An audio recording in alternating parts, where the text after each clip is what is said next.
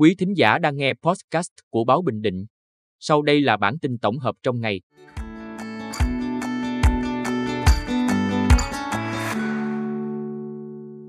Bản tin tổng hợp ngày 15 tháng 8 của Báo Bình Định có những tin sau. Ngày Hội Văn hóa các dân tộc miền Trung diễn ra từ ngày 8 đến ngày 10 tháng 9. Công bố quyết định điều động và bổ nhiệm cán bộ. 10 năm tù giam cho hành vi giết người. Sau đây là nội dung chi tiết.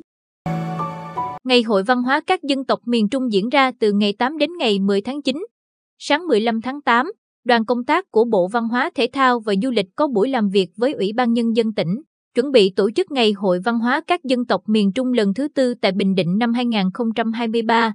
Theo kế hoạch, Ngày hội sẽ diễn ra tại thành phố Quy Nhơn từ ngày 8 đến ngày 10 tháng 9 năm 2023, với sự tham gia của 11 đoàn nghệ nhân, nghệ sĩ, diễn viên, nhạc công, vận động viên quần chúng đồng bào dân tộc thiểu số các tỉnh miền Trung, gồm Thanh Hóa, Quảng Bình, Quảng Trị, Thừa Thiên Huế, Quảng Nam, Quảng Ngãi, Bình Định, Phú Yên, Khánh Hòa, Ninh Thuận và Bình Thuận. Công bố các quyết định điều động và bổ nhiệm cán bộ.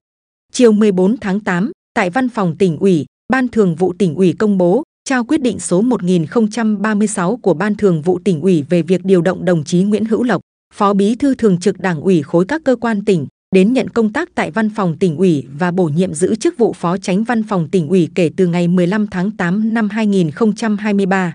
Cùng trong chiều 14 tháng 8, đồng chí Đoàn Văn Phi, Ủy viên Ban Thường vụ tỉnh ủy, Phó Chủ tịch Thường trực Hội đồng Nhân dân tỉnh trao quyết định số 15 ngày 11 tháng 8 năm 2023 của Hội đồng Nhân dân tỉnh về việc tiếp nhận và bổ nhiệm đồng chí Phạm Công Đoan, Phó Bí thư Đảng ủy khối doanh nghiệp tỉnh, về công tác tại Văn phòng Đoàn đại biểu Quốc hội và Hội đồng Nhân dân tỉnh, giữ chức vụ Phó Tránh Văn phòng Đoàn đại biểu Quốc hội và Hội đồng Nhân dân tỉnh.